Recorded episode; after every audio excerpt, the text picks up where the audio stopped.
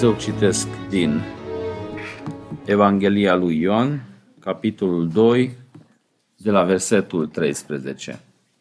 Deci cuvântul lui Dumnezeu, citesc din Evanghelia lui Ioan, capitolul 2, de la versetul 13 până la sfârșitul capitolului, versetul 25. Și Paștele iudeilor era aproape și Isus s-a suit la Ierusalim. Și în templu a găsit pe cei ce vindeau boi și oi și porumbei și schimbătorii de bani stând jos. Au făcut un bici din frânghii și au scos afară pe toți din templu, împreună cu oile și cu boii, au vărsat banii schimbătorilor și le-au răsturnat mesele. Și au zis celor care vindeau porumbei: luați lucrurile astea de aici, nu faceți din casa tatălui meu casă de negustorie. Și ucenicii au amintit că este scris: zelul pentru casa ta mă mistuie pe mine. Atunci iudeii au luat cuvântul și au zis: ce semn ne arăți că faci aceste lucruri?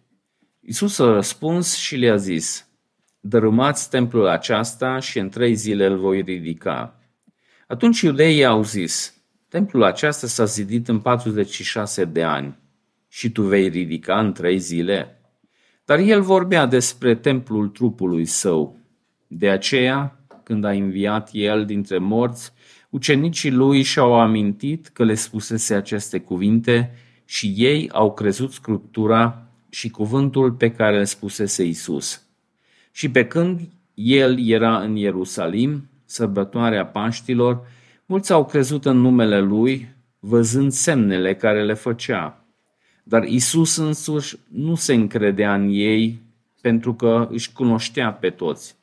N-avea nevoie să mărturisească despre om, căci el însuși știa ce este în om. Până aici ai cuvântul lui Dumnezeu, pe baza căruia o să vestesc mesajul lui. Citesc cuvântul lui Dumnezeu din pasajul ce am citit adineauri. De data asta citesc numai versetul 17. Deci, Evanghelia lui Ioan, capitolul 2, versetul 17. Și ucenicii lui au amintit că este scris: zelul pentru casa ta mă mistuie pe mine. Deci, zelul pentru casa ta mă mistuie pe mine.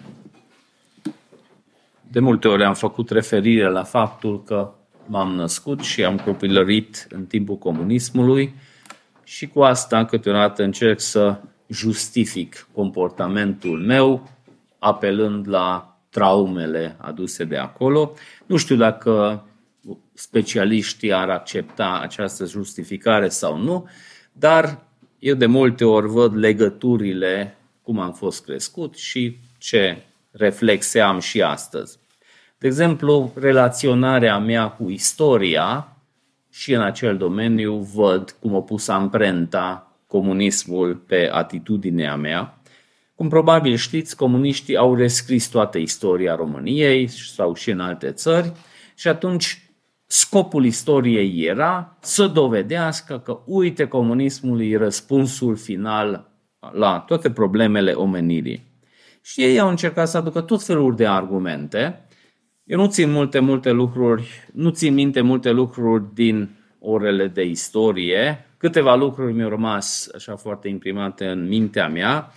Probabil cel mai accentuat era faptul că tovarășul Pușcaș, cine era învățătorul nostru la istorie, era un om extrem de violent și devenea nebun așa din senin, începea să urle, să țipe, așa te bătea, te lua de păr și îți bătea în masă și deci era un animal.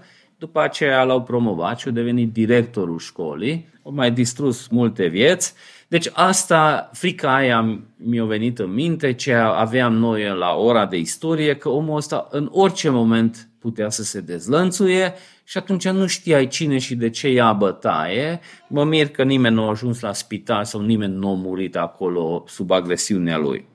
Ce mai țin minte despre tovarășul Pușcaș e că adormea la ore. Deci ăla era partea plăcută. Când zicea la cineva să răspundă, când săracul încerca să zică lecția, ăsta țipea și atunci așa liniște eram, nu cumva să-l trezim și speranța, ne uitam la ceas că poate prindem pauza cu somnul lui. Și câteodată prindeam, numai la sonerie se trezea. Și ce mai țin minte despre tovarășul Pușcaș, e acel moment când ne vorbea despre Isus. Eu am copilărit într-o familie necreștină, noi nu vorbeam despre Dumnezeu, despre Scriptură niciodată, dar țin minte că domnul Pușcaș ne-a vorbit prima dată despre Isus, spunând că Isus a fost revoluționar, spunând că Isus a fost primul comunism și de obicei apela la acest pasaj, că uite, Isus a fost împotriva sistemului. Ulterior am văzut că foarte mulți anarhiști și antisistem apelează încercând să dovedească că ce fac ei, îi de fapt ce a făcut și Isus. Întrebarea este dacă a fost sau nu Isus revoluționar. Dar spre marea mea surprindere, de obicei citesc câteva comentarii biblice despre acest pasaj și am găsit comentariul care numai despre ideea asta vorbea. Deci o predică întreagă despre a fost sau nu a fost Isus revoluționar. Eu nu aș dori să fac acest lucru, dar oricum acest comportament al lui Isus este într-o oarecare contradicție cu multe alte pasaje, pentru că Isus spune că El este blând și smerit, să urmăm exemplul Lui. În învățătura pe predica de munte vorbește împotriva agresiunii, ne îndeamnă să iubim dușmanii noștri, să facem bine cu dușmanii noștri, spune că sunt fericit împăciuitorii care caută pacea pentru că ei sunt copiii lui Dumnezeu și atitudinea lui Isus în acest moment pare puțin în contradicție cu acele învățături care le dădea în alte locuri, mai ales că trăim în niște vremuri când prezentarea lui Isus este prezentată mai mult accentuând latura asta, blândă, smerită.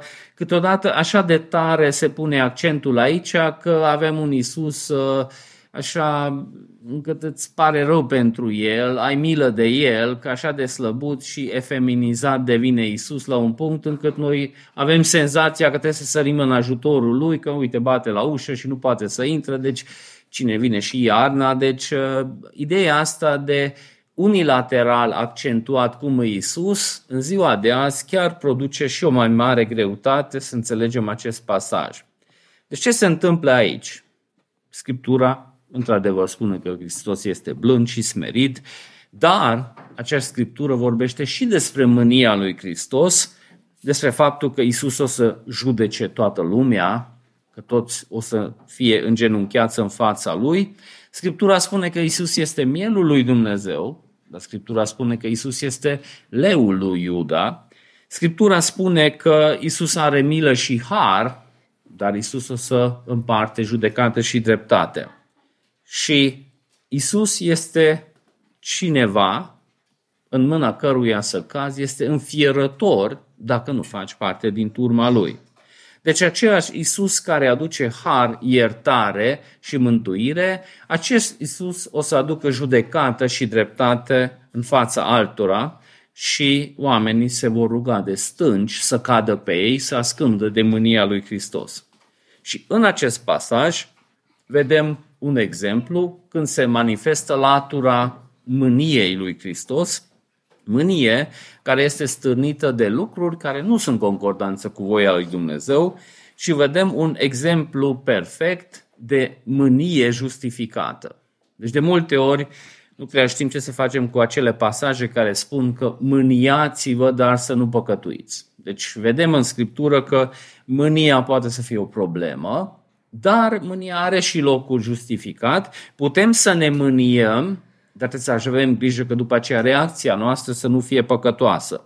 Deci în principiu, dacă vrem să simplificăm foarte mult, ce te mânie trebuie să fie în concordanță cu cuvântul lui Dumnezeu. Deci trebuie să te mânie lucrurile pe care și pe Dumnezeu îl mânie, Dar după aceea trebuie să ai grijă ca reacția ta să nu fie păcătoasă, deci să reacționezi așa încât să fie în concordanță cu voia lui Dumnezeu. Și în Scriptură citim că Isus este implicat, pasionat în amândouă direcții. Deci când vine vorba de judecată, deci unii încearcă să zică că când vine vorba de mântuire, Isus e implicat și dorește. Când vine vorba de judecată, atunci trebuie să fac asta, dar nu-mi place, dar nu, trebuie să fac, dar... Ca și când ai o datorie în care nu-ți găsești delectarea, dar eu cred că Isus este pasionat și pe partea când arată judecata și când partea când arată iertare și milă. Deci Isus aici, în acest moment, foarte pasional a făcut ce a făcut. Deci nu au venit acolo, probabil erau mii de oameni și mii de animale, mare gălăgie și nu mers așa discret la cineva și nu zici că să-ți fie rușine, că nu-i frumos ce faci sau eu n-aș face asta în locul tău sau nu știu dacă e bine ce faceți. Deci nu varianta cu trei mănuși, nu cumva să rănească pe cineva, ci face un bici și cu ăla începe să lovească animalele, să dezlege unde au fost legate animale sau să deschide cuștile și acolo trebuie să fii destul de pornit pentru că dacă este așa bleag cum îi prezentat de multe ori Iisus, la prima cușcă poporul te prinde și gata. Deci trebuia să fie o manifestare destul de vie, cum merge, deschide, dă cu biciul, fuge la răstoarnă mesele, deci...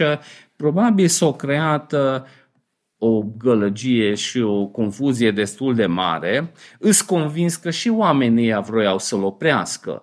Deci trebuie să fie rapid și activ în ce face, pentru că altfel la primul l-ar fi oprit. Și ce a făcut aici Isus? Deci a fost el revoluționar sau nu a fost?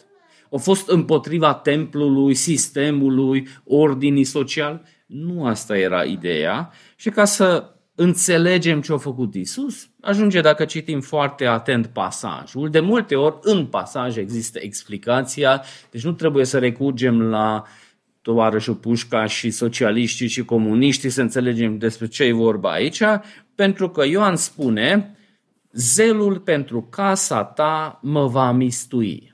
Deci zelul pentru casa lui Dumnezeu, pentru închinare, asta era motivația lui Hristos și nu faptul că în loc de feudalism el a vrut să aducă comunism sau nu știu ce sistem politic și social. Deci în aceste evenimente se manifestă zelul lui Hristos pentru închinarea adevărată. Deci lucrurile care s-au deraiat încearcă să readucă la modelul biblic. Aceeași atitudine vedem și la Isus, ce vedem în multe alte locuri, atitudinea lui Dumnezeu, în special după ce pornește închinarea în Vechiul Testament și Dumnezeu spune exact cum trebuie să fie acea închinare, vedem câteva intervenții foarte dure a lui Dumnezeu când oamenii au încercat să facă altfel. Deci a fost spus, de exemplu, ce fel de fum îi voie să facă acolo la închinare, ce ierburi să pună, ce ierburi să nu pună. Și odată fiii lui Aron s-au gândit, hai să mai diversificăm puține lucruri, hai să fim așa mai relevanți sau nu, hai să fim și noi așa flexibili, să nu fie așa plictisitor, totul miroase la fel, totdeauna, hai să mai punem ceva. Și Dumnezeu îl omoară pe ei în acel moment. Sau vedem când alții vor să vină și zică că păi, și noi putem să ne închinăm, cine se crede Moise și Aron că și noi putem să fim acolo. Deci niște oameni conducători din popor ajung la concluzia, Cora, Datam, Abiram și cu ei foarte mulți, că păi, și noi putem să ne închinăm și fac ei tot ce trebuie și Dumnezeu iarăși intervine foarte, foarte clar și foarte violent pentru că toți oamenii ăia mor în acel moment. Și în Vechiul Testament vedem foarte, foarte accentuat ideea asta că închinarea pentru Dumnezeu nu este ultimul loc și nu este ultimul lucru ce contează, ci dimpotrivă. Deci în Vechiul Testament cea mai mare problemă a fost închinarea falsă sau când închinarea aparent era în regulă în exterior, dar era formală pentru că nu era din inimă.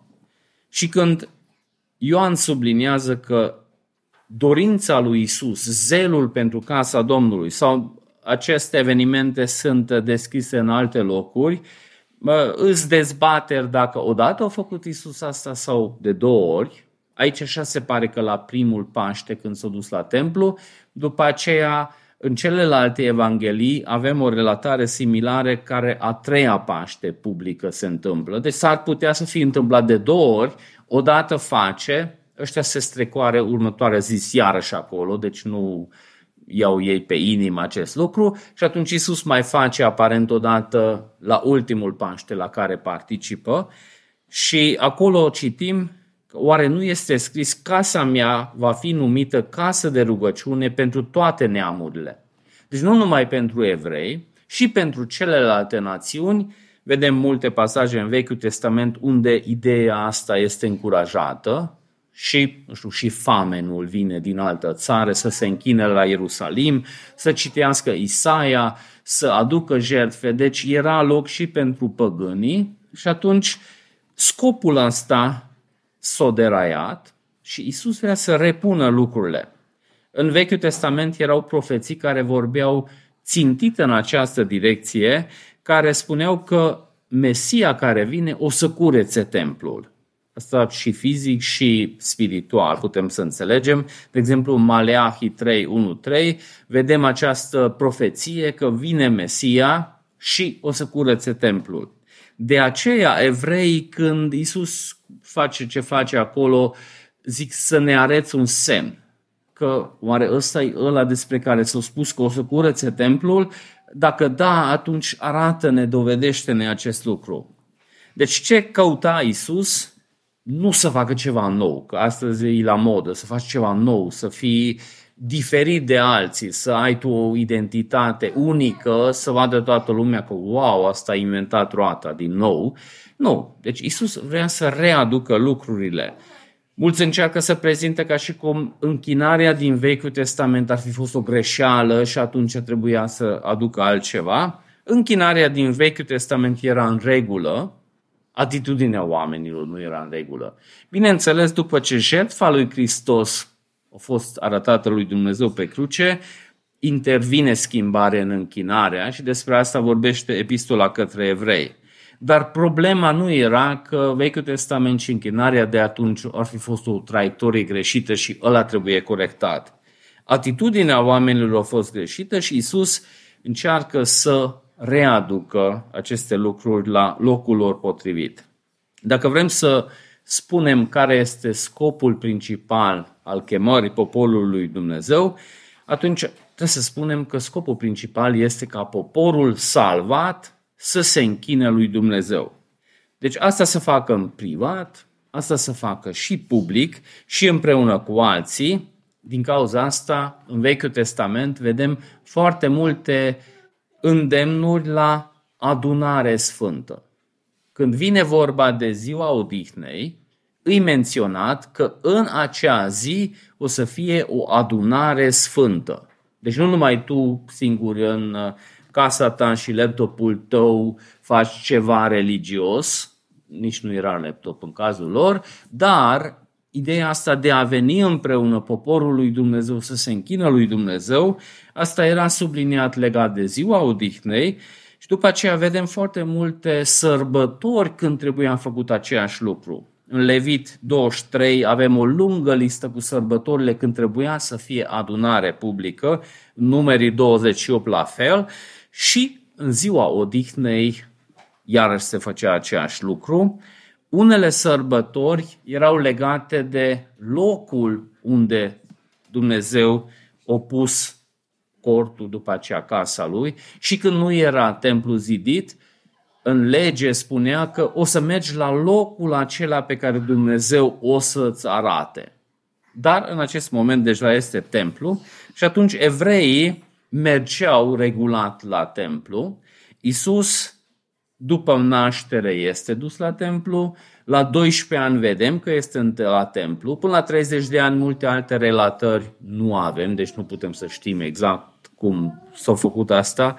timp ce era cu părinții, dar în perioada despre care avem relatări mai detaliate, 3 ani de slujire publică, în fiecare an vedem că este de Paște, este în Ierusalim, este la templu. În Ioan 2, Ioan 6 și după aia din 13 până în 21, iarăși este a 3-a oară la Ierusalim. Cum știți, Paștele era sărbătoarea în care evreii aminteau eliberarea lor din Egipt, tăiau mielul pascal, era ceremonia legată de miel, dar știm că prin asta ei așteptau și mielul lui Dumnezeu care o să îndeplinească eliberarea definitivă. Și ce făceau de Paști?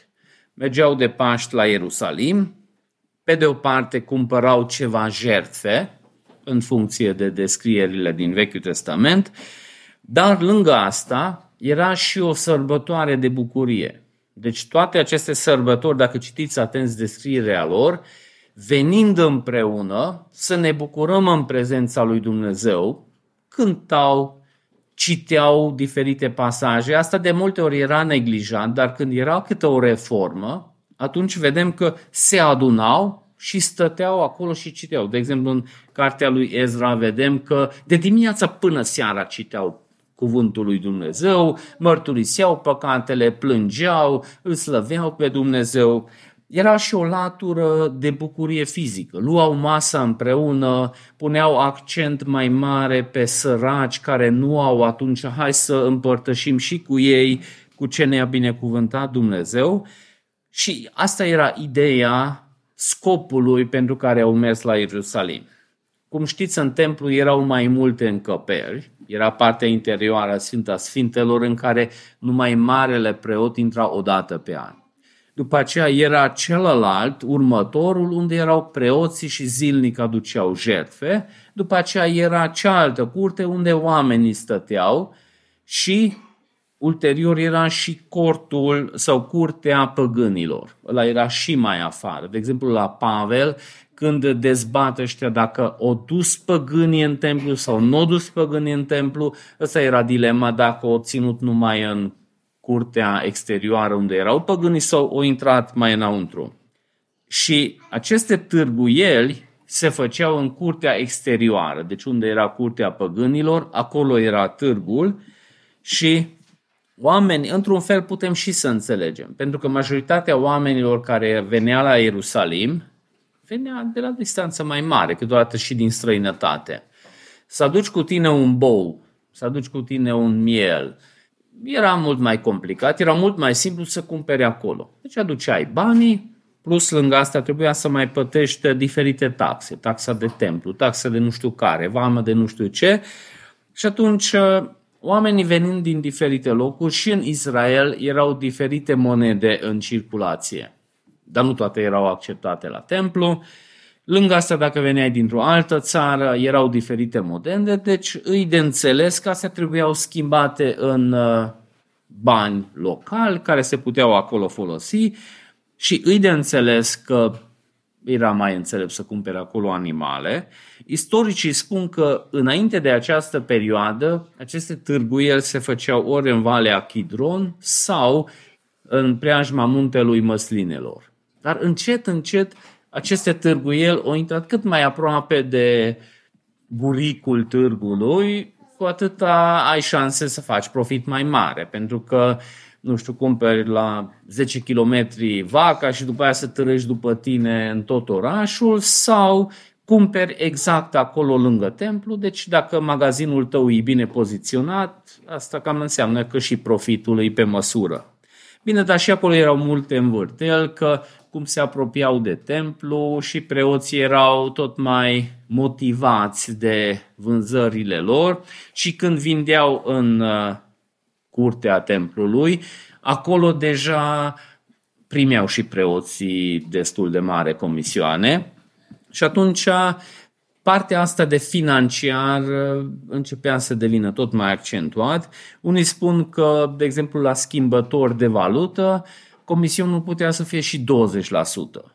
deci nu 0,0 nu știu cât, cum se poartă acum, putea să fie și 20% și erau foarte mulți oameni, deci mii și mii de oameni veneau, de Paști zeci de mii veneau sau poate sute de mii și atunci odată am auzit o lectură cât de mare câștig era financiar numai din pieile acelor animale ce se sacrifica sau acea cantitate de carne, că nu totul se ardea, o parte se putea vinde sau se putea mânca. Și încet, încet, această latură de interes financiar a devenit mai accentuat decât celelalte principii și scopul pentru care trebuia să fie în templu nu se mai putea. Deci imaginați acum, 10.000 sau 100.000 de oameni în jurul clădirii noastre cu 10.000 sau 100.000 de animale, vaci, oi și oamenii cum în acea gălăgie încearcă să facă puțină reclamă. 2 la 5 lei, cum e aici la Oser, cum strigă fiecare cu marfa lui. Oamenii, din fericire, nu erau manelele din boxe ce ne înnebunesc acum la piețe, dar era gălăgie destulă și acolo și oamenii care chiar veneau la biserică, la templu, să audă cuvântul, să mediteze despre ce s-a auzit acolo, să se roage sau să discute despre cum, nu aveam nicio șansă. Deci noi chiar dacă am dori aici înăuntru să ne închinăm, și afară ar fi 10.000 de oameni și 10.000 de vaci și boi, n-am putea să facem. Și asta era problema, pentru că nu se mai putea face acel scop principal pentru care exista toată această sărbătoare. No, dar întrebarea care este morala pentru noi? De ce au fost scrise aceste lucruri? Pentru că, după cât știu eu, nimeni dintre voi nu face schimb de valută, nimeni dintre voi nu are vaci și oi și boi de vânzare și dacă aveți, vindeți altundeva pentru că niciodată n-ați adus aici la biserică să vindem și atunci care este morala? Tragem concluzia că, Doamne, îți mulțumesc că nu suntem așa de răi ca evreii ăștia, amin, și mergem acasă? Mă tem că suntem în mai multe privințe țintiți de biciul lui Isus cât privește închinarea noastră. Deci și noi am fost salvați de păcatele noastre să-L cunoaștem pe Dumnezeu, să ne închinăm Lui și în privat și în public. Să slăvim pentru bunătatea Lui, prin cuvântul Lui să încercăm să cunoaștem mai bine, să folosim toate uneltele date de El ca să ne îndreptăm spre eternitate, unde o să continuăm această închinare în vecii vecilor. Și atunci, cum facem asta când ne adunăm în prezența lui Dumnezeu? Ce facem? Cu ce atitudine facem? Care este starea inimii noastre? Gândurile noastre? Deci dacă toată prezența noastră aici împlinește scopul pentru care a fost rânduit sau nu? Și dacă nu, care sunt acele lucruri care ne distrag? Deci asta ar trebui să vedem și noi. Deci vacă nu avem, oi nu avem și nici bani de schimbat nu avem, dar lucruri care să ne distragă putem să avem și cumva alea ar trebui să identificăm ca să putem să biciuim afară din viața noastră și să vină acea reformă care să ne readucă la îndeplinirea acestor lucruri. Când Scriptura vorbește despre închinarea care este pusă deoparte într-un mod special al lui Dumnezeu, deci ziua dedicată lui Dumnezeu sau ziua sfântă care e pus deoparte al lui Dumnezeu, Scriptura sublinează în primul și în primul rând că trebuie să-ți organizezi toată viața așa încât asta să poată să îndeplinească scopul pentru care a fost rânduit. Că dacă nu organizezi toată viața ta, și luni, și marți, și miercuri, te pregătești că ziua aceea o să fie pentru altceva, dacă nu te pregătești din timp, atunci de multe ori te trezești că ce trebuia să faci luni, marți sau miercuri sau joi, n-ai făcut și unele dintre ele trebuie făcute, altele n-ar trebui, dar tot faci. Și din cauza asta în Scriptură, în foarte multe locuri, de exemplu Exod 16:23, îi subliniată pregătirea. Mâine este ziua de odihnă, sabatul închinat Domnului.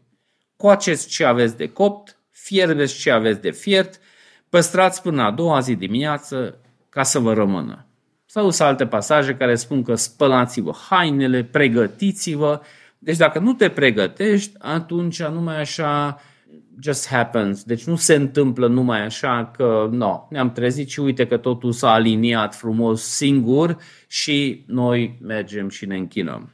Deci o parte din problemă este că noi nu ne pregătim ca și când ne pregătim în, nu știu, dacă mergem în Dubai, toată săptămâna te pregătești și totul să fie din timp gata, pentru că avionul nu te așteaptă și cumva când ne pregătim pentru niște lucruri de rangul respectiv, ideea asta că e important pentru noi, ținem pentru el, ne pregătim ca să nu cumva să scăpăm ocazia. Dar pregătirile, după aia trebuie să meargă mai departe și în acea perioadă, de exemplu, la mulți psalmi citim că psalmi când urcau treptele bisericii. Și acei psalmi erau dedicați că când ajungeau la Ierusalim și încercau să urce în templu, cântau acei psalmi, dar nu numai așa de formalist, ci să fie pregătiți. Deci când ajung acolo să fie gata pentru cuvântul lui Dumnezeu, pentru părtășie, pentru slăvirea lui Dumnezeu. Deci pregătirea nu numai speli vasele și faci mâncare și pentru duminică, dar și spiritual să te pregătești. Deci, nu știu, Pavel spune de multe ori, rugați-vă pentru mine ca să pot să vestesc Evanghelia. Deci da, ei nașpa predică sau nu, sau poți să te pregătești pentru predică chiar dacă nu predici, că Doamne, ai milă de omul ăla, că Tu ai decis să folosești niște oameni așa nevrednici, dacă tot Tu ai decis, dă-i putere, dă-i cuvinte, dă-i înțelepciune. Pregătește inima mea. Sau, nu știu, Doamne, frații care destul de des nu prea mai ajung. Sunt niște lucruri care îl țin departe. Doamne, Tu vezi, dacă sunt niște lucruri care țin de ei, schimbă inima, atitudinea lor. Dacă nu țin de ei, îndepărtează acele lucruri, Doamne. Deci, ideea asta de a ne pregăti, pentru că diavolul se pregătește. Nu știu dacă voi ați realizat câte lucruri se pot întâmpla duminică dimineața. Șanse să te ceri cu soțul, soția sunt mai mari, sâmbătă seara, luni dimineața, copiii să verse, să spargă, să facă niște lucruri ce numai acum nu ar lipsi, deci șansele sunt mai mari. Deci probabil aș putea să scriu carte câte lucruri se întâmplau duminică dimineața sau sâmbătă seara sau noaptea, care încearcă să te distragă de la scopul dat de Dumnezeu până și ce certuri poți să tragi în mașină spre biserică ca să tragi concluzia că nu mai are rost să mergem. Sau câteodată tragi concluzia acasă și nici nu mai vii pentru că ai tras de acea ceartă și unul poate dintre părți spune că tu vrei să mergi la închinare, dar lasă-mă și ajungi la concluzia că nu mai mergi. Deci lupta asta începe înainte și pregătirea și legat de oală și legat de haine, că nu știu, te trezești că nu sunt cămăși, că cel mai des duminică dai seama că nu este cămașă curată sau lucruri de genul ăsta, îs obstacole care încearcă să te oprească. Diavolul știe foarte bine că trebuie să facă eforturi și efortul nostru atunci trebuie să fie să contracareze aceste lucruri. Bineînțeles, azi în lumea noastră egocentrică, mai ales după pandemie, păi dacă nu ajungem, pornim calculatorul și este transmisie, chiar și din biserici mult mai bune, unde predica e mult mai bună, poți să asculți R.C. Sproul până mori și nu ai epuizat toate opțiunile. Și atunci ideea asta că o să ascultăm ceva online, că se transmite. Deci astăzi ajută într-un fel dacă oamenii rămân departe din motive ce nu țin de ei. Dar și lenea și atitudinea greșită. Deci Isus probabil ar da cu biciul în multe transmisii online și nu zic că transmisia online îi de problema, ci atitudinea care este încurajată de multe ori că lasă că o ascultăm online, că și așa afară e ceață și nici chef n-am și poate o să răcim, nu-i sigur, dar pentru siguranță nu o să ieșim.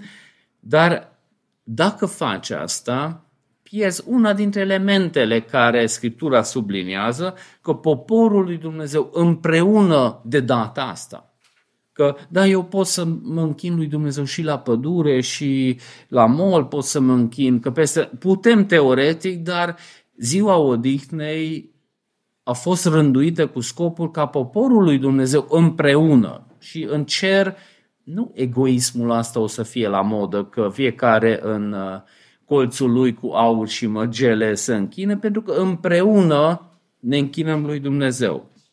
Evrei 10, 24, 25 a fost scris mult înainte de transmisiile online și spune că să nu părăsim adunările la oaltă.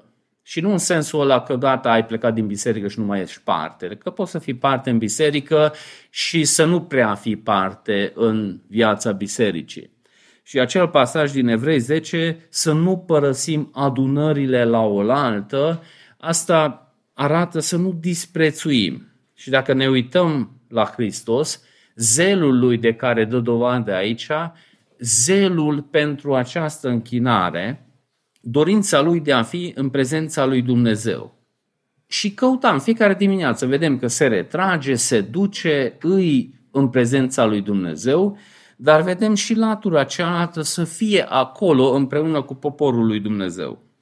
Bineînțeles, faptul că suntem împreună, cu asta n-am bifat toate lucrurile. Și oamenii când stau departe, de multe ori apelează la acele exemple când am fost acolo, a fost gălăgie, mi-a durut capul, nu mai țin minte despre ce a fost vorba, deci trag concluzia că nu mă duc data viitoare, nu trag concluzia că atunci să fac tot ce ține de mine să elimin acele lucruri, ci trag încă o concluzie greșită în cealaltă direcție.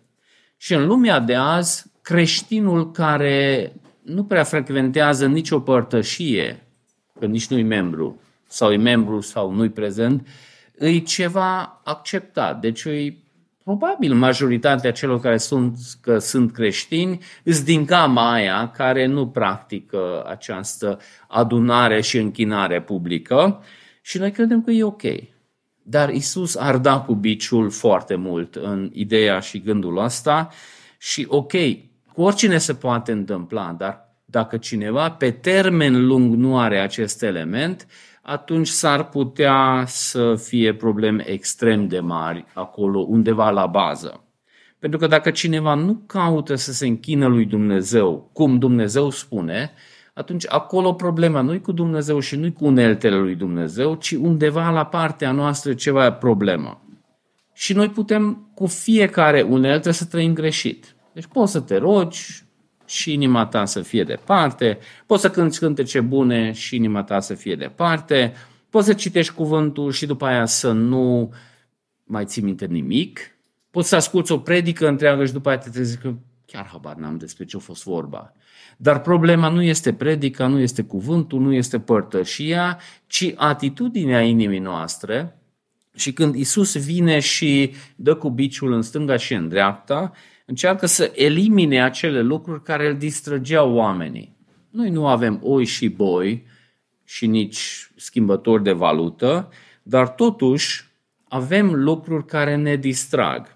Și la ultima întâlnire organizatorică, am încercat să atingem acest element, ce putem să facem, pentru că pe de o parte credem că copiii se închină împreună cu adulții și asta e un principiu din timpul Reformei, pe baza Scripturii, că toată familia era acolo.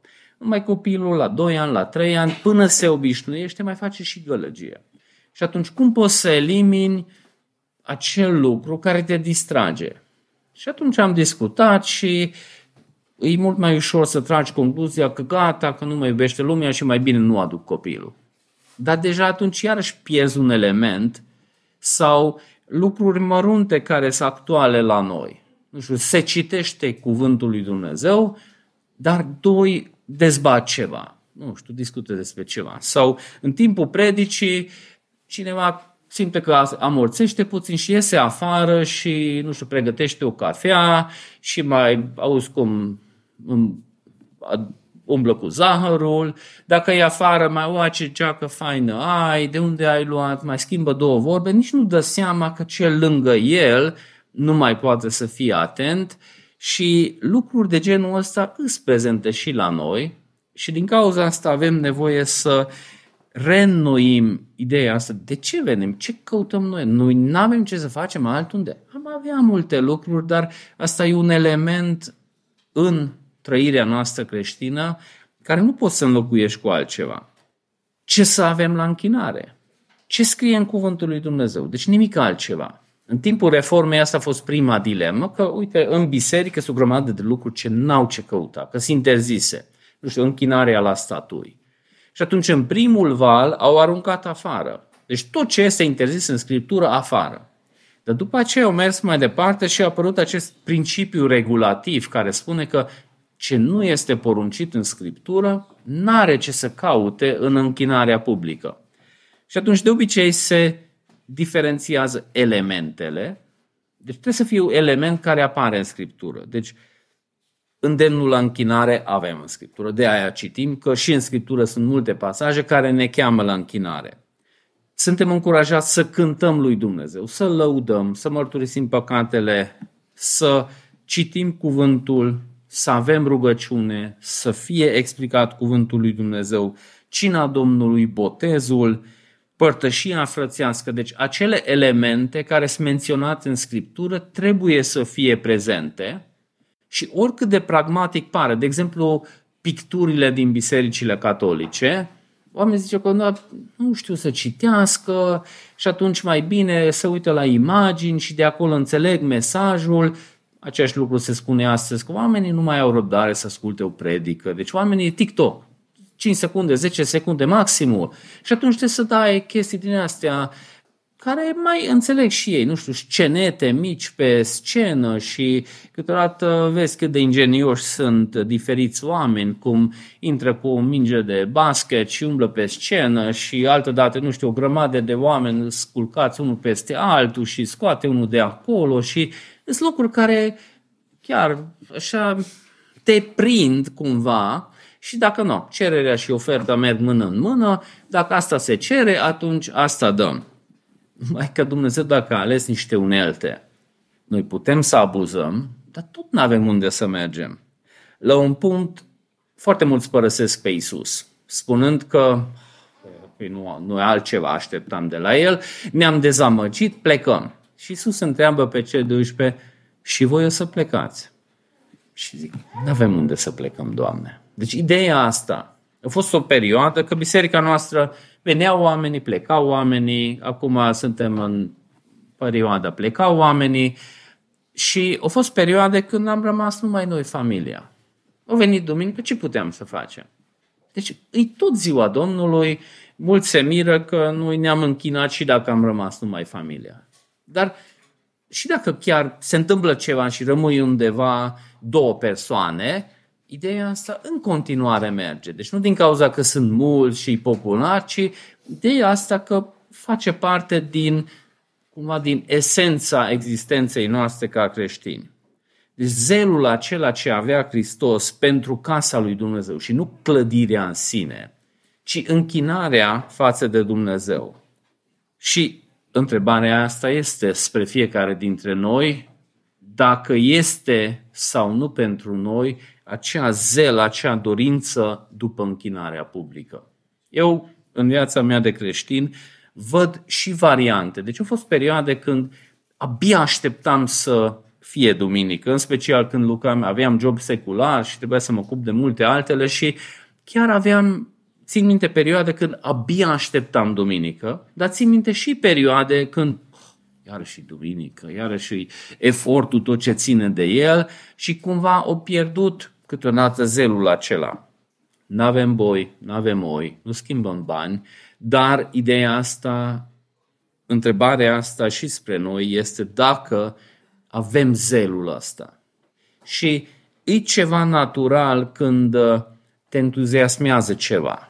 Nu știu, vrei să-ți cumperi o mașină, un iPhone și te uiți înainte și care model și cum și când cumperi care e primul reflex. Deci trebuie să arăți la cineva, trebuie să împărtășești la oameni apropiați că uite am reușit, nu, uite, hai, nu vrei să te duc o tură cu mașina, hai să vezi că uite și încerci să cumva să te entuziasmezi și spre celălalt să-i arăți din ce motive ai ajuns tu să cumperi acel ceva. Și închinarea față de Dumnezeu e scopul principal al credinței noastre. Deși mărturisirea Westminster spune că scopul principal al vieții noastre este ca omul să cunoască pe Dumnezeu, să se delecteze în el întotdeauna. Deci nu este nimic mai nobil ce putem să facem aici pe pământ și nici în eternitate. Dacă motivația este să fim relevanți, oamenii să se simtă bine sau multe alte lucruri, atunci închinarea merge într-o direcție, sau dacă mergem la Scriptură, atunci ideea este cum trebuie Dumnezeu să fie slăvit, nu numai în exterior, dar și în atitudine. Deci elementele trebuie să fie acele elemente care sunt menționate în Scriptură, dar după aceea Scriptura și cu atitudinea este foarte preocupată.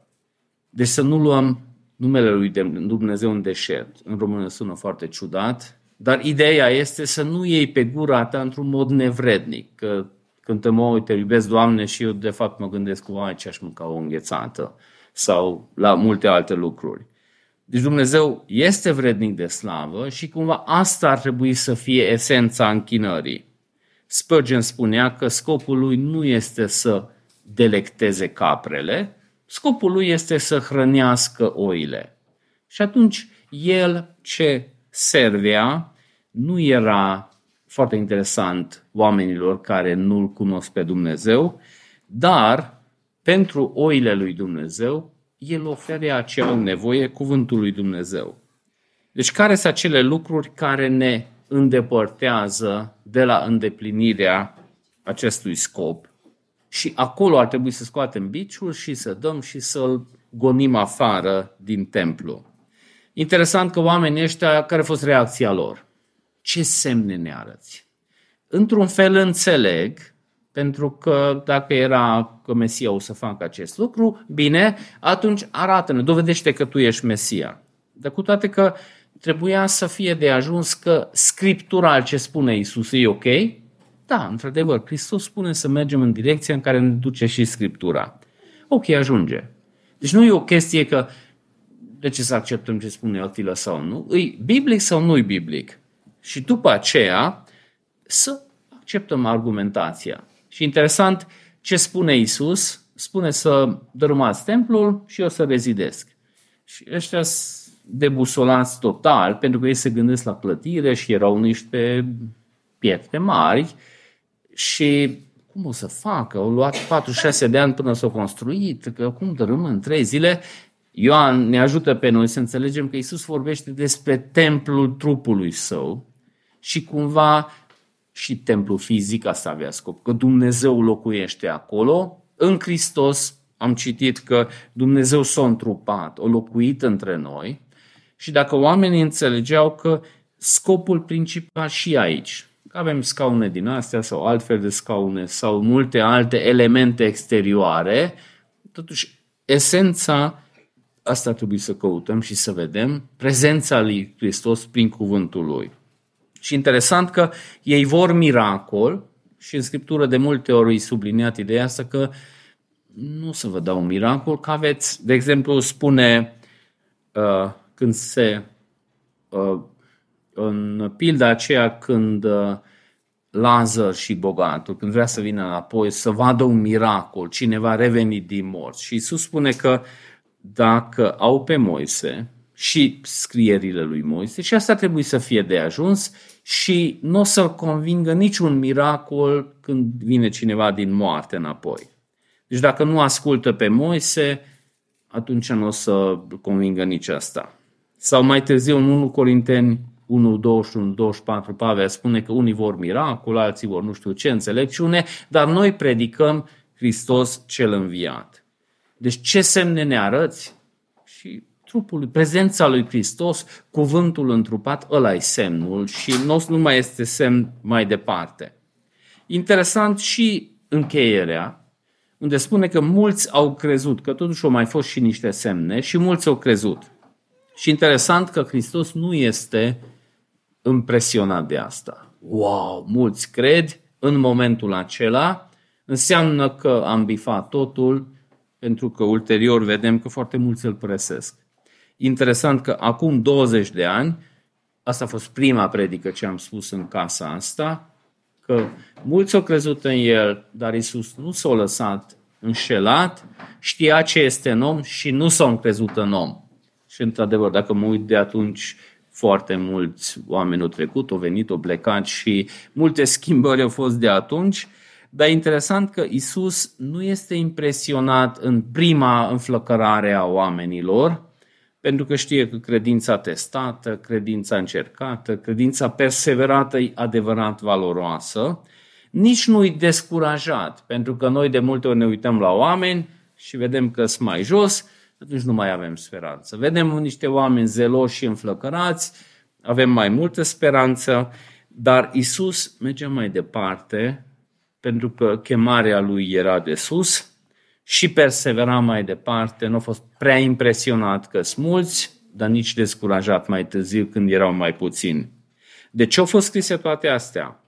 Toate astea au fost scrise ca voi să ajungeți să credeți în Iisus Hristos, Fiul lui Dumnezeu, și crezând în El să aveți viață veșnică în numele Lui. Prin El au fost create toate lucrurile, pentru El au fost create toate lucrurile și în El se țin toate lucrurile împreună.